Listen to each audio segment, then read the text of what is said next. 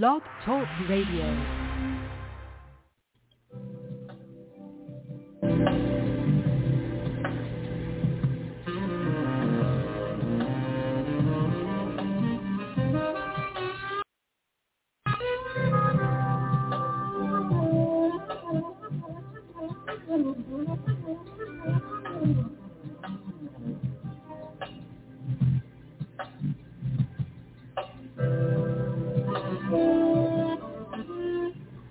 Welcome once again to another dynamic informative program, Free on the Inside. And that big free was in making the choices and making sure that your choices count. We're for a great time this morning. I have my guest on the line here. He's no stranger to the program, but yes, he got information that we could use, information that is very timely. Michael Sneed is our guest this morning. We're going to talk about voters' right and your right to vote and that your right for your vote to count.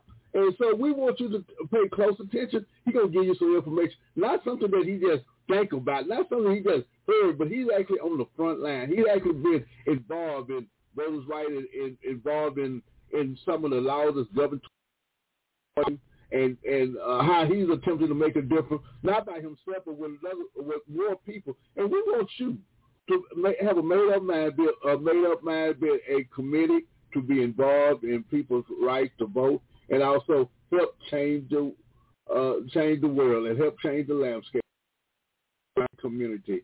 The next voice that you would hear would be our guest this morning would be Michael Sneed. And also you can call into this program. The calling number is 310-982-4126. Again, that calling number is 310-982-4126. Your voice to this dynamic, informative show free on the inside. This morning we're talking about voters' rights. And our guest is on the line this morning. Good morning, Michael. You're on the net. Good morning. Good morning, Brother Lewis. Thank you for having me today. I want to say hello to all the listeners today, and thank you all for being here.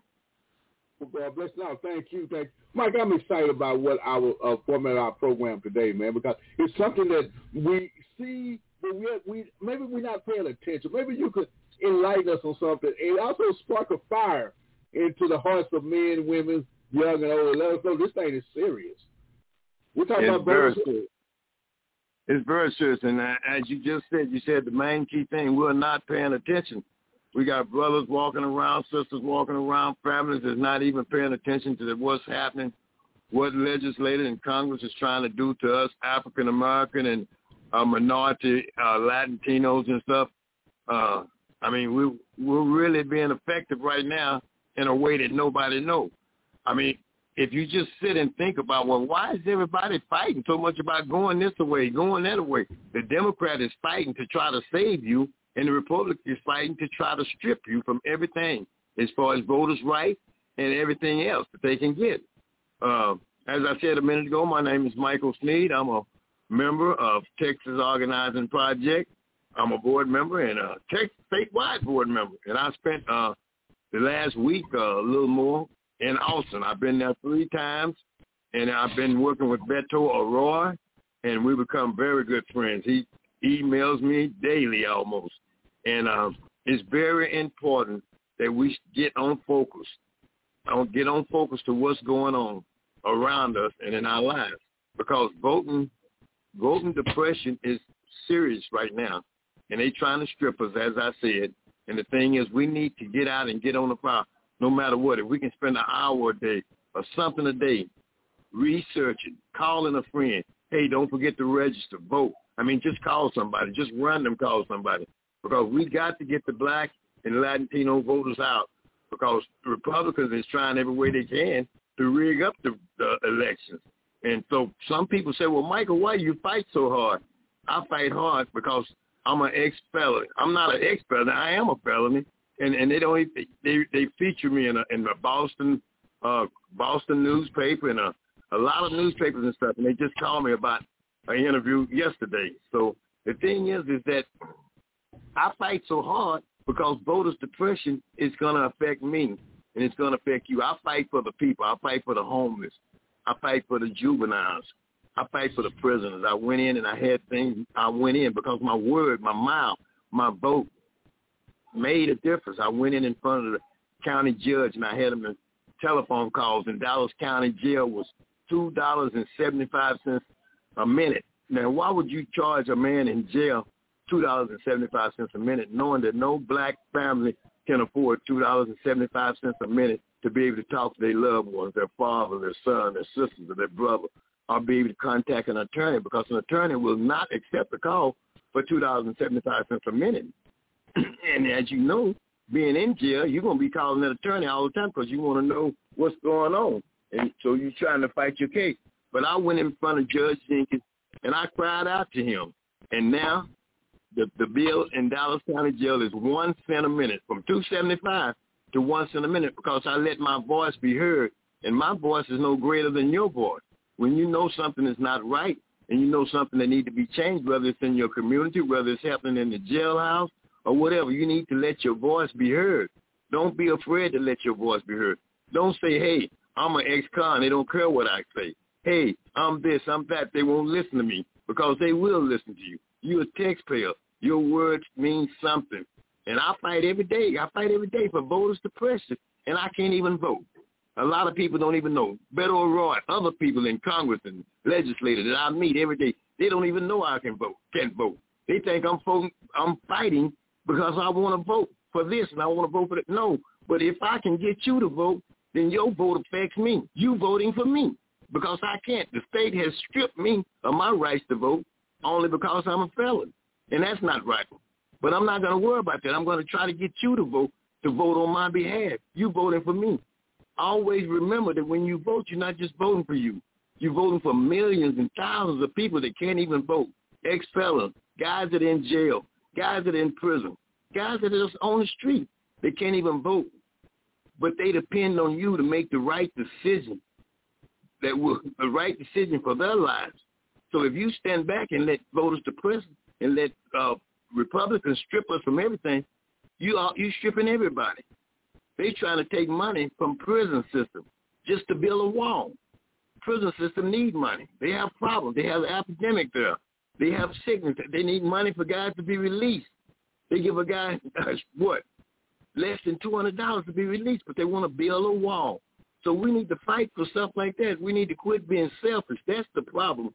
We as African Americans are very, very selfish. And we need to come out of that and, and come as a whole and start making things happen for our community and for our race. This is not a racist thing. I don't fight for racists because I'm not racist. I fight for equal rights, for justice for all. I walk around with a sign a lot of times that say, black votes count and, it, it, black, black votes matter.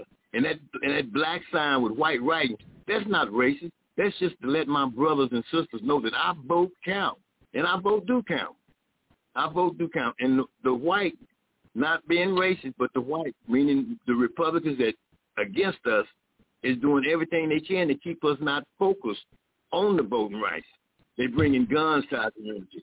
We're having killings every day, shootings every day, because that's what the Republicans want. They don't have to have the police to kill us. We're going to kill each other. And so we need to wake up and realize why are they making these laws so easy? We can walk around with a gun. So now when the police pull you over, he can just shoot you. You had a gun, so hey, that's all he needed.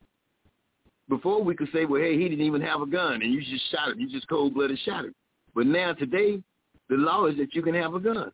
And so if you got a gun with a felony, you're just a dead man. Your family can't fight anything because the law says that you cannot carry a weapon being a felon. So that's the big thing that they're using against us. And so we need to think and really iron this whole thing out and see what's going on in our lives, what's going on around us, and try to make a difference. I made a pledge myself to the Democrats in Washington. I'm, I don't have anything. I'm living on a fixed income, but I made it my pledge. I sent fifty dollars to help them, help support them for their needs right now. Time like this, they walked out. Every one of them has put their job on the line for you, for me, and for us all. And we're not even realizing what they have actually done. We're laughing and saying, hey, they, they walked out in Austin. They walked out in Austin. But it's not a funny thing. It's not a game thing. This is a thing for democracy. And we need to think about it. these guys put their lives on the job, big paying job. I mean, jobs that we wish we could have, places we wish we could be. And they put it on the line for you and for me. And we just acting like it's nothing. We really need to wake up and see what's going on and get behind our leaders. Get behind the leaders that's for us, not behind the leaders that's against us. We need our churches to get involved. I was so happy uh, this week when the churches got involved. I wanted to go back to Austin, but I had just left uh, Tuesday, and I just didn't feel like going back Wednesday. But I was so happy when uh, the all the churches, many churches, uh, Pilgrim Rest, uh, Friendship West, went to Austin and surrounded the Capitol. It's about time that our ministers start preaching what's going on. Yes, it's all about the Word of God. We we can't do anything without Jesus Christ, but we need our preachers to start preaching about what's happening to us. You know, don't let us get into the into a situation that, that we have to stay on our knees 24 hours. That we have to really beg and plead and, and feel like we ain't getting answered by God, because God is always answering. God is a good God, but we need to fight back ourselves. God will make a way, but God don't want you to just stand there and not fight for your rights. We come a long ways, and sometimes I sit up and I think about, man, slavery. Oh man, they must have had it hard. But then when I add up the years, I'm 64 years old. But when I add up these 64 years, and I think about, well, hey, if I was 64 years before my life began, I would have been in slavery. So this is speaking to young people. So think about the times you're in and what it's going to be like 64 years from now, and not even 64 years from now, the next five or 10 years. And so we need to get involved in our communities. We need to speak up to our preachers. Our preachers work for us, just like our politicians. They work for us. We pay tithes. The preacher work for us. We put him in, we can take him out if he's not doing God's work. And this is God's work. Voters' right. Voters' depression. Talking to the people. Don't be ashamed to tell people, hey, what you represent and the people that you think is best for office. If you got a Republican sitting in your office, in your in your poor, in your I'm sorry, in your service, you still have to tell the truth. You have to be right. Don't bite your tongue because Brother John is an attorney and he's a Republican, and you got six, you got a hundred, three hundred, two hundred Democrats in there that love the Lord and need need need something in their life to be straightened out, but you don't want run Brother John off because he's an attorney. We need lawyers. We need we need preachers to stand up. We need preachers to load buses and get to Austin. We need preachers to start calling their members and telling them about voters' depression. We need ministers to get buses and vans and cars and trucks and whatever it takes to get our people to the polls. You take our money at tithe time but get us to the poll. Get old, older folks that can't get to the poll. Let's get to the polls. Let's get to the polls and vote and vote. We need preachers to work with this situation because without preachers, it's hard. I mean, like I say, we have a church on every corner, and if we can get them churches on every corner to get people into the poll, we can't lose. We can't lose. And I just say, Brother Lewis, I just, I just, I feel so, I get so emotional about this situation because I'm looking deeper than just the, just the news. You know, I'm looking much deeper than just the news. You know, we have to make up our mind. We have to look and we have to read between the lines. The news will play monopoly with us if we let it. So we have to look at what's going on around us. We have to look at our situation. You know, there's so many things that's going on that ain't right. You know, I, I sit up and I think, well, hey, they want to send me a thousand dollar check. They want to send me twelve hundred dollar check. The government is being good. The Republicans don't mind. They voting for this thousand dollar check, the relief and this and that. But why do they so happy to give me a thousand dollars, Mr. Lewis, and they're not willing to give me fifteen dollars an hour on a job to work and earn my own money? That's not something is wrong with that picture. Something is wrong with the picture. They're willing to give me twelve hundred dollars, thirteen hundred dollars, a thousand dollars, but they're not willing for me to work and be able to make fifteen dollars an hour. They want me to make seven thirty-five, seven twenty-five. And then for that reason, it's because the Republicans, which the politicians, which is a lot of whites. I hate to say this stuff because I don't want to feel racist, but they want us to look down at them always. Twelve hundred dollars won't make us look down at them. That's just a one time or two time or three time thing. But when they can keep us at seven dollars and thirty five cents an hour minimum wage, we have to always look down on them. We can't go to the bank and make a bar because the loan bank don't want to loan us anything. We don't make enough money to pay it back. Seven thirty five an hour. We can't go to jail and get our son out of jail that was wrongly convicted and he's in jail because we can't pay a bond. We only make seven dollars and thirty five cents an hour, and we can barely feed the other four or three kids we got. So that's the situation they're trying to keep us in. Actually, we're in slavery right now, but we just don't realize it, and we're accepting this kind of slavery. We are accepting a seven thirty five an hour slavery. Hey, you Mike, know, so you, Mike, uh, um, uh, uh, Brother Lee, man, you said some things, and let me stop here for a moment here because I want to recap on some of the things that you just said. You know, and, and you know, and, uh, and like I said, we're not paying attention to our uh, to the our uh, the voting climate at this time. You know, a lot of times we hear the mid-year, we think that we got time. But I heard you state it so clearly that we don't have time. We need to work on this thing right now. You know, so well, the midterm is coming up, but we know there's a lot of things happening between now and then, you know, so we need to kind of put put the pieces. And you know, you hear about some things that kind of blows your mind about some of the restrictions that have been set forth on our voters' right, and, and some things that are associated with the young and the old. And I'm glad that you uh, you pinpointed some of those things. And, and the last thing that you talked about that really resonate with me is this money that we get. It's good to have money. It's good to be able to have an extra source of income, but you talk about long term, short term. You know, that short term right. is I got the money. It's in the bank. I'm going to my favorite store. And I'm going to spend, spend, spend. but the long term is say, hey, I got a future. I can start making plans. I got a, a, a my job, and, and so I got more money. If I can manage the little money I had at that seven dollars an hour, if I'm making twelve, fifteen, or even twenty dollars an hour, imagine how much more I could do if I manage my, my money right and with this extra source of income I could provide for me and my family. You know, you said some things about some money. You know, you know, I, you know, I never listened some time ago called the best of times and the worst of times. You know, during the end, midst of this pandemic, we have more money. I'm talking about society, blacks, white. We have more money available to us than we ever had at one at, at, at, at any given time. Income tax term. Now you got people that get uh, money for the next six months. You got people that's been getting money just for filing income tax, for being unemployed, getting more money you ever done had. But what about that extra money? Are you making provisions for when all this comes to an end and we don't have this extra money no more? Are you making that your legislators and your city officials are speaking uh, uh, on your behalf and not just taking their money also? And said, forget it. Uh, you know, they got their money, so now I'm going to get mad. And that's something we have to be very mindful about with voting. And you talk about how one party seems to be uh, uh, looking at people and the other party is not. We have to be very mindful that our vote counts. Sometimes, Mike, you know, we heard in the past that why should I vote? It don't make a difference. I tell you, it makes a difference. And I think you can say that also. Yes, I do, because like I say, uh, you know, I'm I'm gonna speak.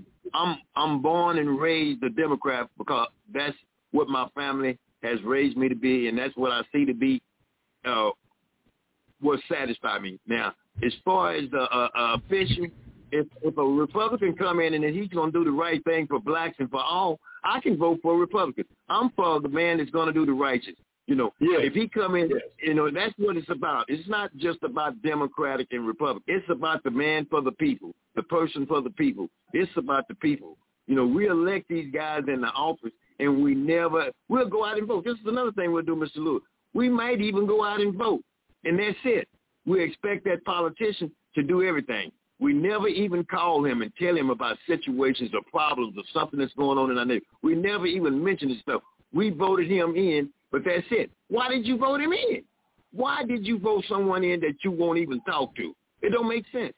You know, you vote someone in but you won't talk to. You won't make sure he's doing what he's supposed to do. So why are you voting for something that you're not even backing up? Did you understand what I'm saying? So that's that's a tough situation. You know, I'll go down and run to go. I'm gonna vote for Brother Lewis. I'm gonna vote for Brother Lewis. He's on the show. Then I vote for Brother Lewis and I don't hear from Brother Lewis, or Brother Lewis don't hear from me no more until election time or something. And that's not and right. And I, doing. We got to quit doing that. We need to follow up on the uh, our elected officials they work for us. We put them in that position, but they actually work for us. And so we ought to have a, their ear from various times and got to be concerned about our needs. I, you know, uh, and Mike, I was just thinking about your coalition that you're a member of and y'all are actually going out and petitioning our the powers of be to make a difference. What are some of the things that y'all are working on right now? Some of the hot topics that we need to be aware of, and that we get the, we get the benefits of what you are you and the and your and, and your and your team is doing. Yeah, uh, what the deal is that uh, yeah, the, the hot topic is, is voting is the hot, hottest topic right now.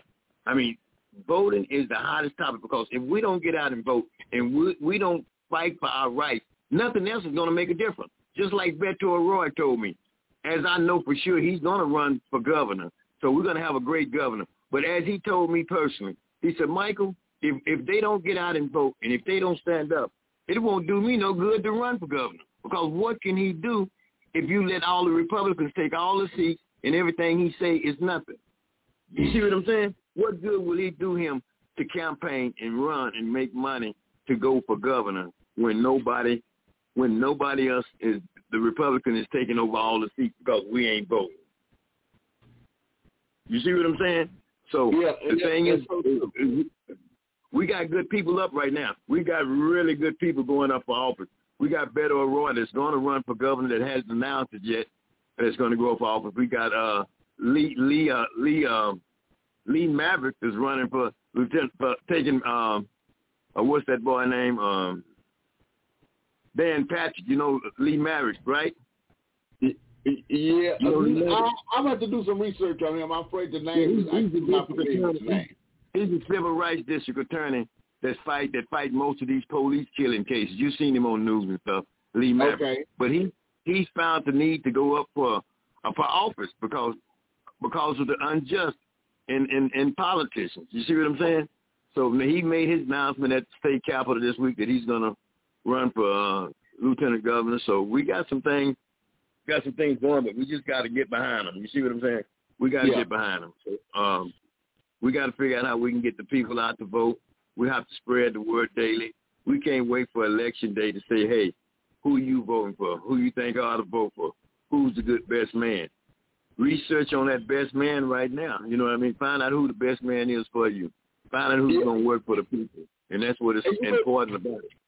And you know, Mike, we're doing ourselves a disservice. A lot of times during election season, people always have these undecided voters. I don't know how you can be undecided based on all the information that's available. That's just a ploy. well, we got all these people. Man, don't you realize what's going on? You can't decide your left hand from your right hand. Hey, come on now. Don't trick me into thinking that you got people out there that's still in the middle. Either you're one way for me or you're against me. You can we come together on something? Can we just uh, agree on some things? You know, I don't always have to have it my way, and you don't have to have it your way, but we can agree. We can agree on election vote. We can agree on time to vote. We can agree on drive-through voting. you know, based on what's going on, senior citizens, people with health challenges. You know, we need to do that. People that standing in line, you talk about we can't get them food and water. They standing in line. I can't give out no cookies or no refreshments while you standing in line to vote. Come on now, why is that? You know what makes I it went- different? People I already went decided to- who they vote for. I I went to the bank yesterday. I went to the bank yesterday and uh they put cold water on the table so that the the customers that's waiting in line would be able to have water. And it just hit my mind right away. And I had to say something to them. I said, y'all be careful because Governor Abbott don't even want to pass out water in a hot voting line. So he really may get mad about the bank passing out water in a cool place like this. And it's a shame that, that you can't have water. And it's people, it's some people that have to have water because of conditions, such as my Yeah. own condition, COPD, emphysema. If, if I need water when I need water. You see what I'm saying? Yeah. And, and they say no drive-through voting. We got a man with no legs, no this, and he he can't go through a drive-through vote. So Yeah. why can't he go through drive? What, what's wrong with a drive-through vote? What's wrong with people voting the way that they can vote, as long as it's honest and truthful and right?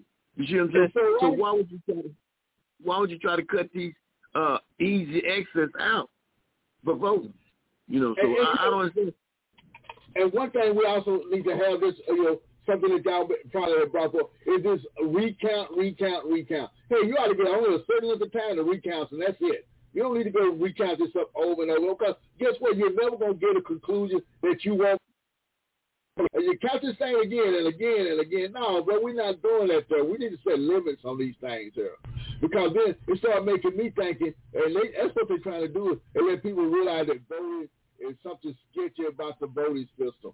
And Mike, we know that sometimes our candidates don't win. We know that some races are very hot contested and very and they real close.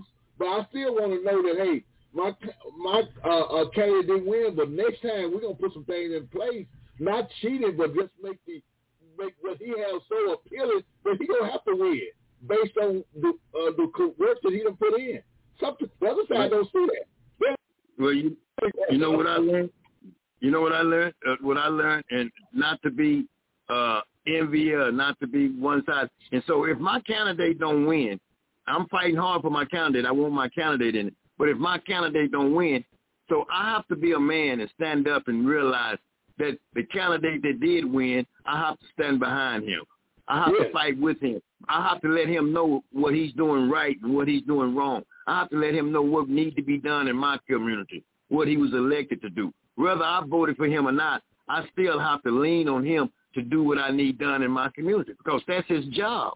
Don't just say, well, my man didn't win, so uh, he not going to do nothing for me you still have to go in and tell this man that, that you didn't vote for what you need done. You have to call him up. He still work for you. You're a taxpayer. So what your he worked for you. You don't work for him. So you still have to lean on him and, and, and force him to do things you need in the neighborhood. Another thing, us as black people have a big problem we got, Brother Lewis, a very big problem we got. I can come knock on your door and just say a couple of words, a couple of good words to you and ask you if I can stick a sign in your yard. And you say, yeah, go ahead. You can put two if you want to. You'll let anybody stick a voting sign in your yard with any name on it, not knowing who they are, just because they came by one time, you never seen them, and give you a smile and ask you if they can put a voting sign. We need to know who's putting them signs in our yard. We don't need Jim Crow putting his sign up in our yard. We need to know who's putting the sign up in our yard. You know, don't because if we let Jim Crow come down the street and, and sweet talk everybody and put a sign in the yard, everybody gonna say, hey, that guy there is the man because he everybody got his sign in the yard. Everybody don't even know Jim Crow, but they got his sign because he asked them. So that's misleading other people to think that Jim Crow is the man to vote for.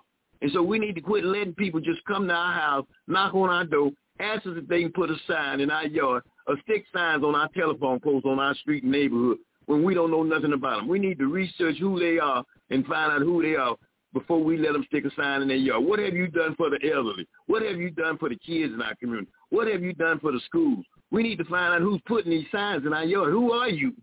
Who are you? You see what I'm saying? We need to stop letting people just come up and just push us around like that. You see, so um, that's a problem we got. Like I said, you go around and you see signs of people you never even heard of.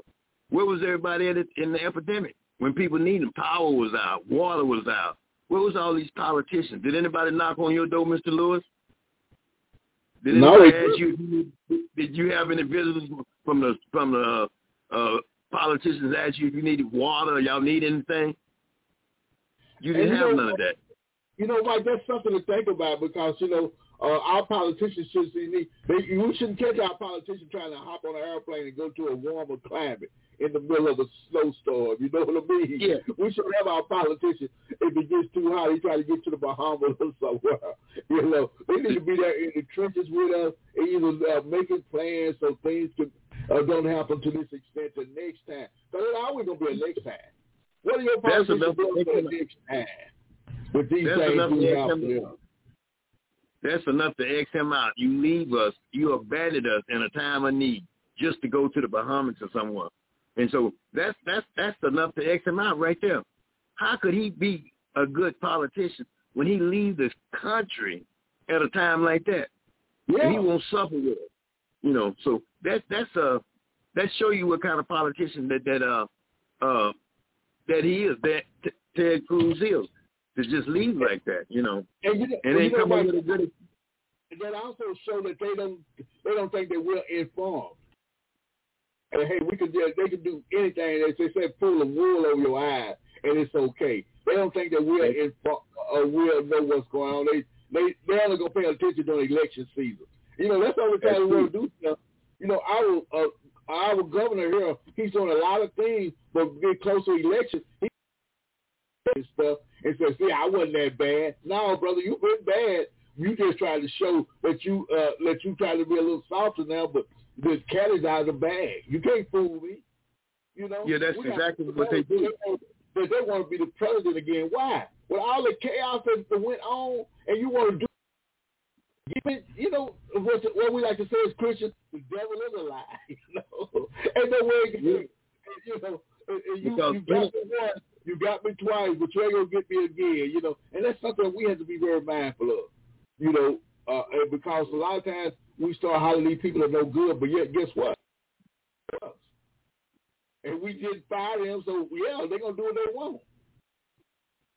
That's right. That's right. You vote them in, and they think that they running it, and they know you ain't paying no attention. Ain't nobody paying no attention to what they doing. See what I'm saying? Ain't nobody paying no attention to what their congressman doing. Ain't nobody paying attention to what their city council is doing. And see what I'm saying? And so they they screwing the people all the way. It's it's millions of dollars right now in Dallas County uh, with the housing association to rebuild houses, to refix houses from the storm and stuff. And nobody's calling in and, and asking for this money. I saw it in the news this week. Nobody's asking for this money. They got all this money, but nobody, millions of dollars that nobody's even asking for. And they give, they thought, they thinking, they talking about giving it to different other sources, such as the police department, this and that. So why ain't our city council and why ain't our ministers and stuff letting us know what we got in the bank, what we can get? You see what I'm saying? So we need, like I said, we need our preachers and our, our city council and stuff to get more involved in what's going on.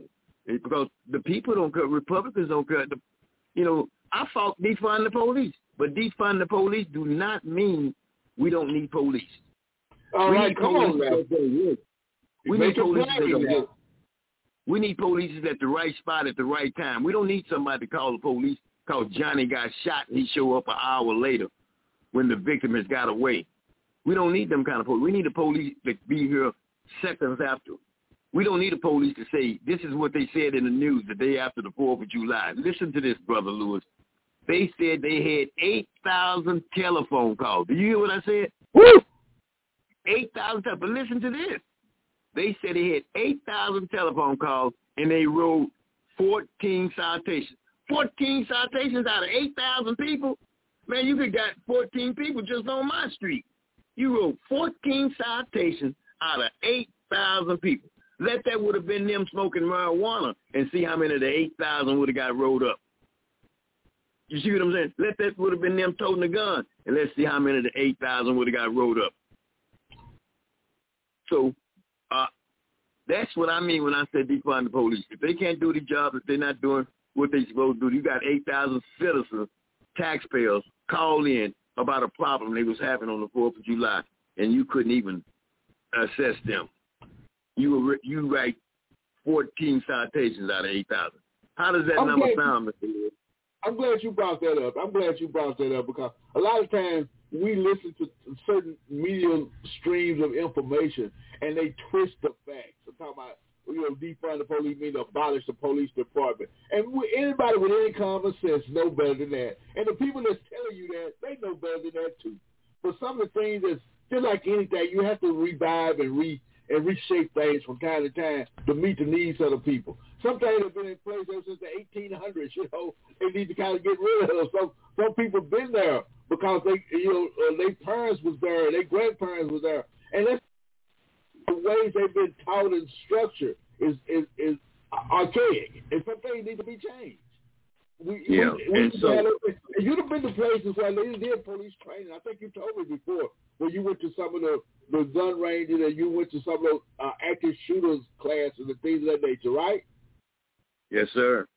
Yeah, and you so know, you know uh, things need to be uh, changed from what they did in the uh, what that in the early seventies throughout the eighties, and now we're in the year two thousand. Some things need to be changed. So that's what we're talking about defunding the police structure that money, that training in a different direction. And, and you said the right, and you said the right thing, and I'm glad you brought that up also because people twist that up really badly. They've made defund the police sound like a very, very bad thing, and and, and they don't realize exactly what that means. That doesn't mean get away, do away with the police. We don't need police, defund them, fire them up. No, it means transfer money from one department to another, transfer Yeah. money to a department that's that's working, take money from people, take money from officers that's sitting around in Deep Ellum, just sitting in their cars, sitting in the club. That's what I call defunding the police. Take Yeah. money from three officers sitting in a parking lot in a shopping center doing nothing, and somebody's making a call and they're not making the move. That's what I call defunding the police. Defunding the police is when you got five police motorcycle cops in the black neighborhood uh, waiting for a black to make any kind of mistake or accusing him of making a mistake, speeding or not having on a seatbelt. Why don't we have the same motorcycle cops in Highland Park? Why don't we have that? I've never seen a motorcycle patrol in Highland Park. Have you? I've never seen a motorcycle patrol in the white neighborhood. Why not? They speed. Yeah. They don't wear seatbelts. They do the same thing we do. So why are they out here harassing us, taking money from the people that don't have money? Go out there and take money from the people that do have money. That's what they need to do. They want to put a black man in the hole. A black man is making seven thirty-five an hour, and you want to give him a ticket, and you want him to miss two or three days to go to court, and then you want to charge him three hundred and some dollars or something. How does that work? How does that work? You know, is- that's And, and now, That's- now, Mike, uh, uh, I want to talk to something that's dear to my heart, and I know that you have some intake on this too. Is our prison reform? Because uh, you know, right now I'm unable to go into the selected jails that I was going to a year and a half ago, but the need is still there. The men and women's lives have been affected by outside negative and positive. You know, because let's say our brothers and sisters incarcerated is suffering the same thing that we're suffering out here. You know, lack of resources, lack of uh, adequate housing, lack of uh, education. You know, so that's no stranger to in jail. right. So you can Right. education. You in jail ten years or so, and then your housing is limited. When you get out, and you know your housing is still limited because hey, I've been incarcerated, so I can't move anywhere, and relatives can't put you know can't afford me to stay with them long term. So they affect they affect your based on what you've been doing and your experience. That you have done some things uh, last year where was the uh, early release uh, of getting people out. Talk about that for a minute. Then we're going to shift into that uh, education and housing and resource available for our offenders. Repeat that, brother. Liz. I didn't hear you. Repeat that. Uh, uh, okay. Okay. Uh, we're talking about our ex-offenders and the resources Okay. that's available. Okay. Well, it's, that's a big problem also, um, because the thing is, this um, prison system it makes them think that they can't make it. You know, it automatically tell you you can't drive a truck, you can't do this, you can't do that. So guys come out with, with the failure in them because they can't. They tell them what they can't do, and when they tell you what you can't do, you say, "Well, hey, I'm not going to work at McDonald's all my life. I'm not going to do this all my life. I'm not." And the thing is, is all this is just a lie. An ex-offender can accomplish the greatest jobs of ever. I accomplished. I, I did more than 35 years incarcerated and came out and became the supervisor of a construction company. And I'm not just talking. I have newspaper clippings to prove what I'm saying. The the sky is the limit for ex-cons as well. But we need to let them know. We need that we need the word to get out in prison before they get out, so that they know that they do have a chance, so that they won't make that pro- that mistake at the bus station before they even get home. We need the word to be out. We need the prison system to start preaching this to the men that you do have a way. Because there's people out here that that looking for nothing but ex-offenders to help. There's people that won't hire nothing but ex-offenders. But our society make them think that they can't get hired, that they're no good, they're the bottom of the barrel, they're nothing no more. I'm an ex-offender. I fight for equal rights. I fight for everything, and nothing's going to stop me to the day I die. I'm going to fight because I pay taxes and I have the right. I was I was under the warden in prison. I don't know if you know who the warden is, but I tell you what, I'm the warden out here. I'm the warden out here on the streets. So it's gonna go my way. So that's the way I see it. But like I said, they have a lot of opportunities, and we we need to kind of maybe come up with some programs to help ex-offenders uh, re-entry. You know, they got all kind of programs that ain't working because they're not trying to make them work. They pocketing the money that sent to the program. We need real programs that can catch our brothers at the Greyhound bus station with a smile and a handshake and a cheeseburger at McDonald's right down the street and let them know what life's about out here and what they can do and jobs that we know that's open, that's hiring right now. Right now, not tomorrow, not next week, not let's go get on a computer and look it up, but let's go to work right now. You see what I'm saying? We got big mega churches such as the Potter's House, TDJ. You know, he said he has a prison ministry, but his prison ministry is based on computer. You know, he he have you to come out to the church or get on the line and get on the computer. Well, that's not what it's about. I don't want to get out of prison after 35 years and go get on the computer. I need some help, TD Jakes. I need some T-shirts. I need some pants, TD Jakes. I need a little token to get around on the bus, TD Jakes. I need a job right now, TD Jakes. Jakes, I can't get on the computer for three months, 90 days to try to find a job. I need work right now. I've been gone 35 years, TD Jakes. How am I going to take care of myself for 90 days looking for a job or getting trained? I need something I can do right now, TD Jakes. Give me something, anything, just to be able to make a living, TD Jakes. You understand what I'm saying? That's what I need. And so you can't bring a brother out here and, and expect his pocket to be empty and tell him about some training, about some computer. I can't do it. I can't look up to you. I can't come to my mom and say, "Will you buy me a cheeseburger? I'm, I need. A, I want to buy a. Can you buy me a coke?" How can a man go to his family and ask for little simple things like that that he ought to be able to have money to be able to purchase for himself? So it, you know, it's it's it's really tough coming out of prison. It's really tough because you have the odds against you. As I say, they tell you so many things you can't do. We got the dope dealers waiting at the corner to sell you dope and to put you to work. So we have a lot of things against the ex-offender that we need to let them know where you come from and where you don't want to go back and what you can do to better your life. The programs we got that can help the ministers that we got that's willing to stand by your side. We need to be able to do this. And until we do this, it's going to be a revolving door just as it is right now. And as long as we make it a revolving door, that man that you let out has a little boy that's going to train right up under his daddy and be the same person that his daddy was, you know. So uh, we have to make a change. We have to get together as a whole. We have to quit being selfish and quit worrying about what I got and what you got and stuff like that. And let's all get something because there's something in it for all of us. Even if you got nothing, you got something. You got life. So that's the way I see it, Mr. Lewis.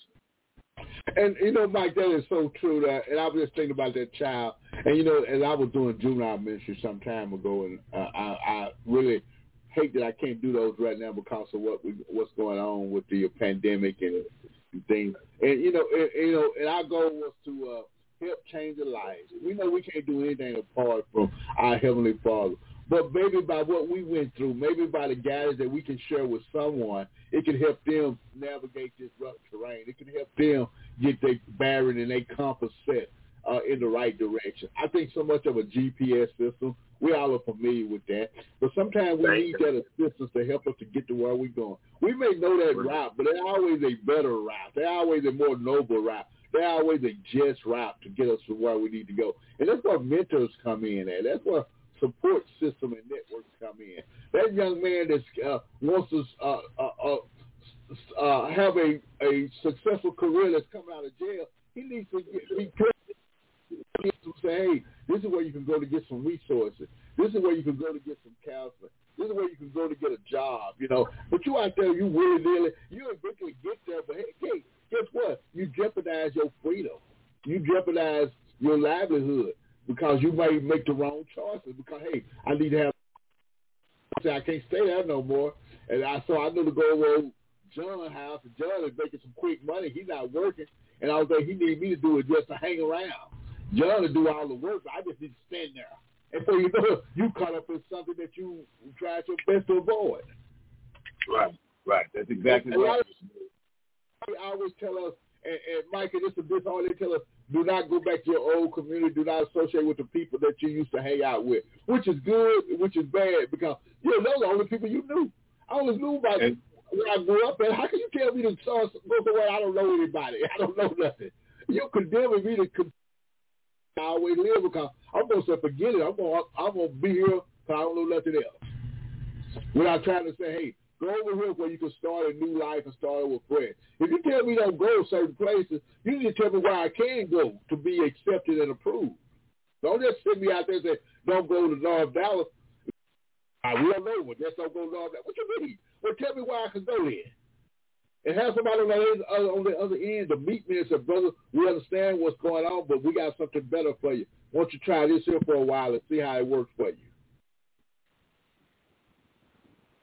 That's that's exactly right, and that's why I think the churches should be standing in to be able to uh, pull these guys in and let them know something better. Because, like you said, the key thing, if I don't have something waiting for them, somebody do have something waiting for them. Yeah. You know, so that's the bottom line. Don't go to the same neighborhood, but what what do I have to do if you ain't got nothing for me? You know, if I don't have if you don't have nothing for me, then I have to go back to where I come from to try to get something. And so that that's the main key. You know, you got to have something. Like I say, is catch these guys at the bus station and have something for them.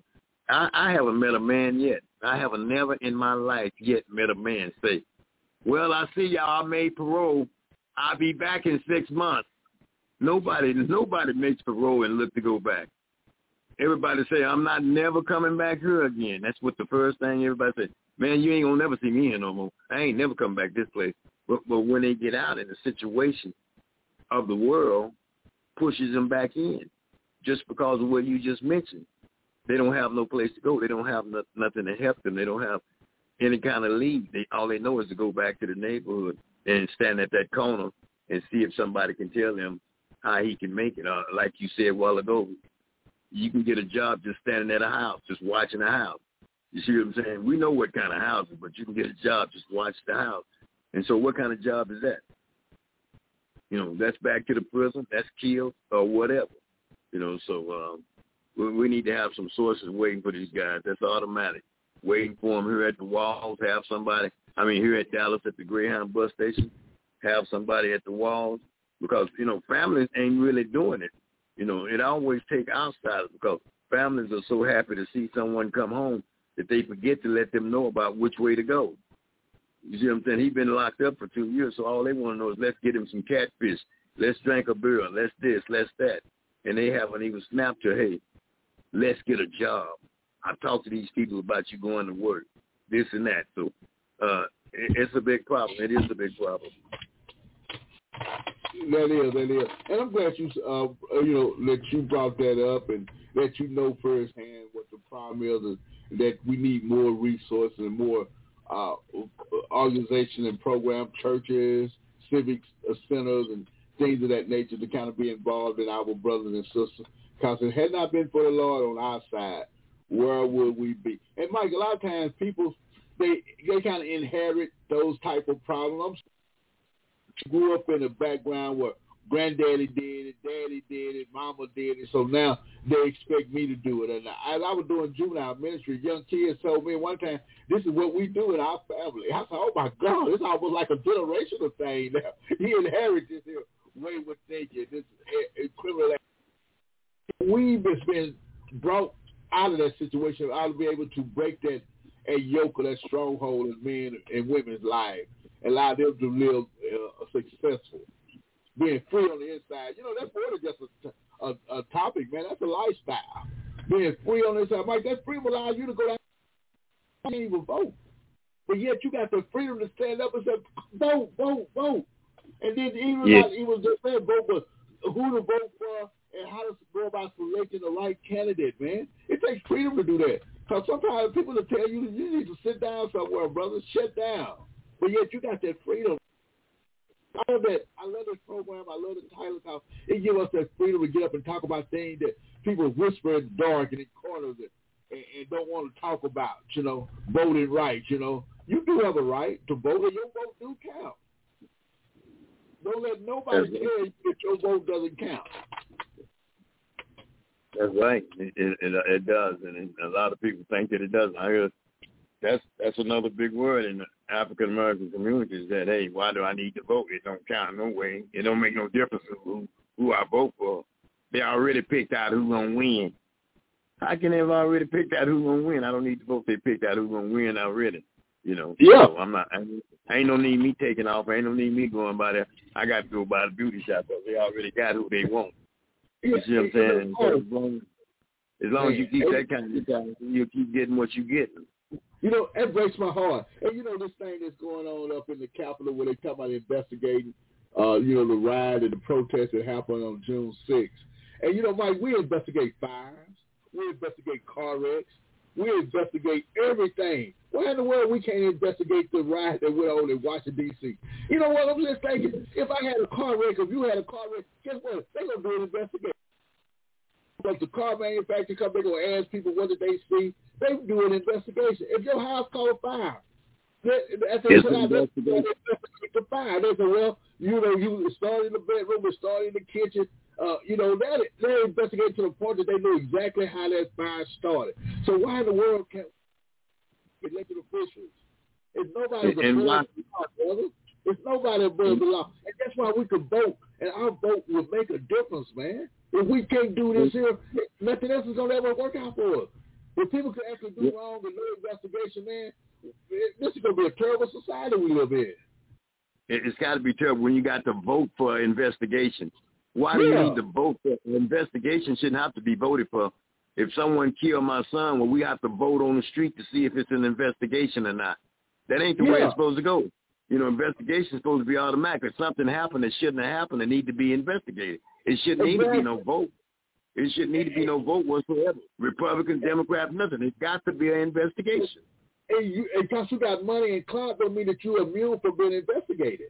Oh, we got some money, we got some prestige, so we don't need to be involved. No, no, no, it don't work that way. And I can't wrap my mind around one particular party saying to today that this thing didn't really happen. Man, everybody's seen what happened, and it's subject to happen again.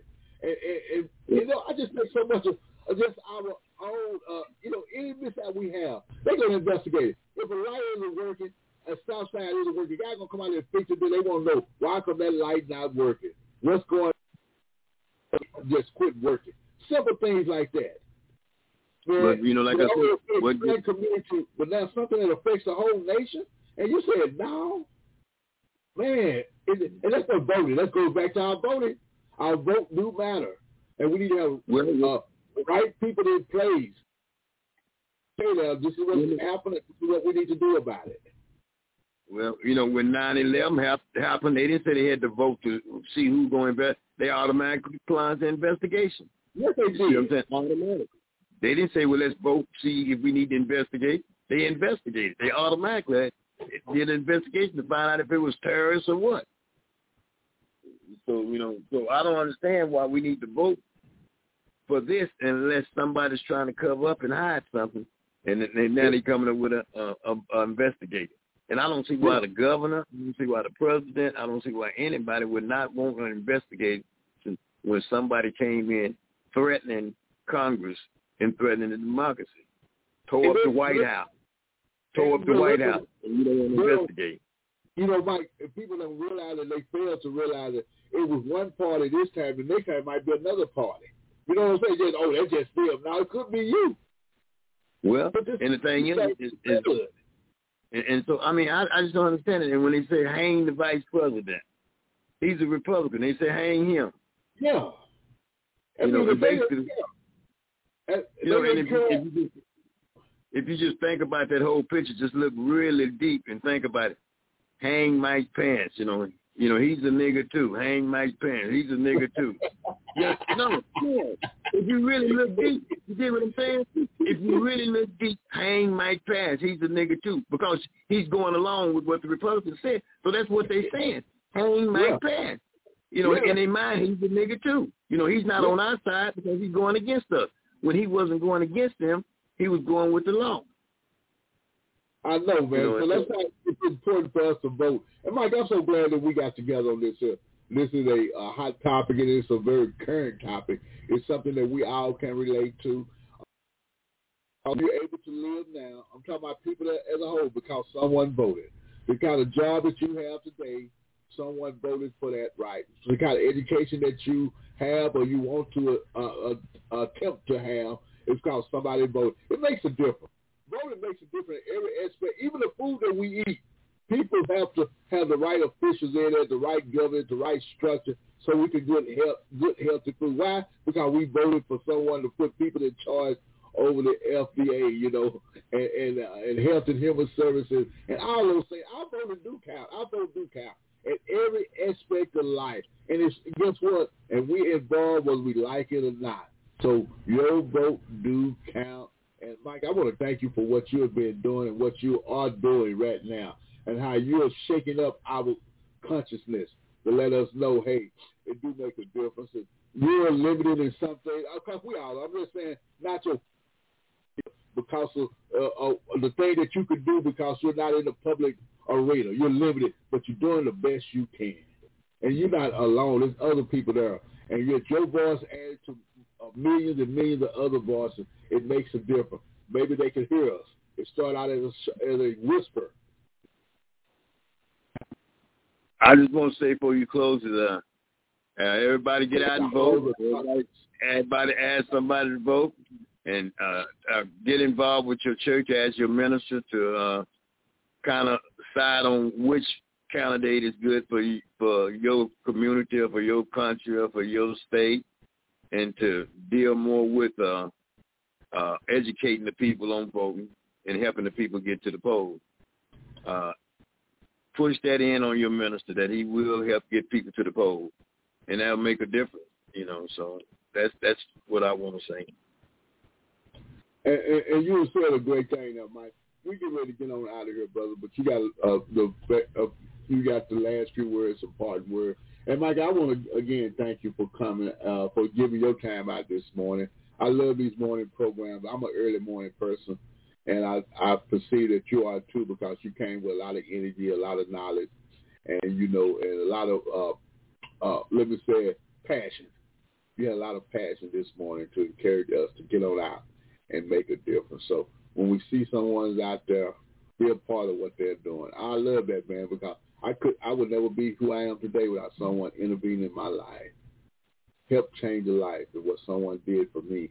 And then the scripture says so plainly that when you are strengthened, you are strengthen your brother.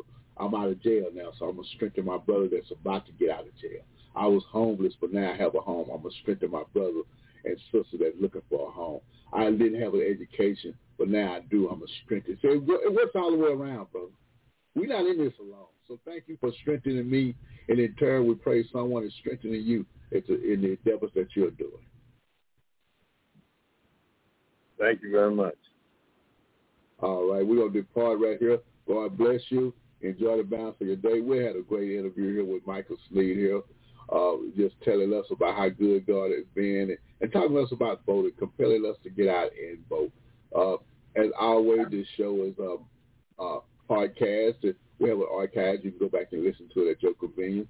We had a little audio problem. We pray that you are able to get the gist of our message this morning and that you too could be involved in, in changing the life of a community, of a state, of a country, how you too can make a difference, that your vote do count, that you do count and we're getting ready to get on out of here. So enjoy the balance of your day. And we want to thank God for this opportunity here. Amen. God, we don't take this here by, uh, uh, by, uh, uh, listen, we don't take this chance uh, just not being aware that God is always in charge. And our show said being free on the inside, having the freedom God have for you to have the freedom to live an abundant life. Have the freedom to go out and tell a dying world about the Christ Savior that live and tell them about voting and tell them about human rights, tell them about uh, reentry program. You have that freedom. Take advantage of it because God did it, God did it, God did it. Enjoy the balance of your day. And we're on next week at the same time, 8 o'clock to 9, with another dynamic show. Uh, show. Uh, we too want to reach the community. Amen. So enjoy your day. We'll talk to you later. Amen. Amen.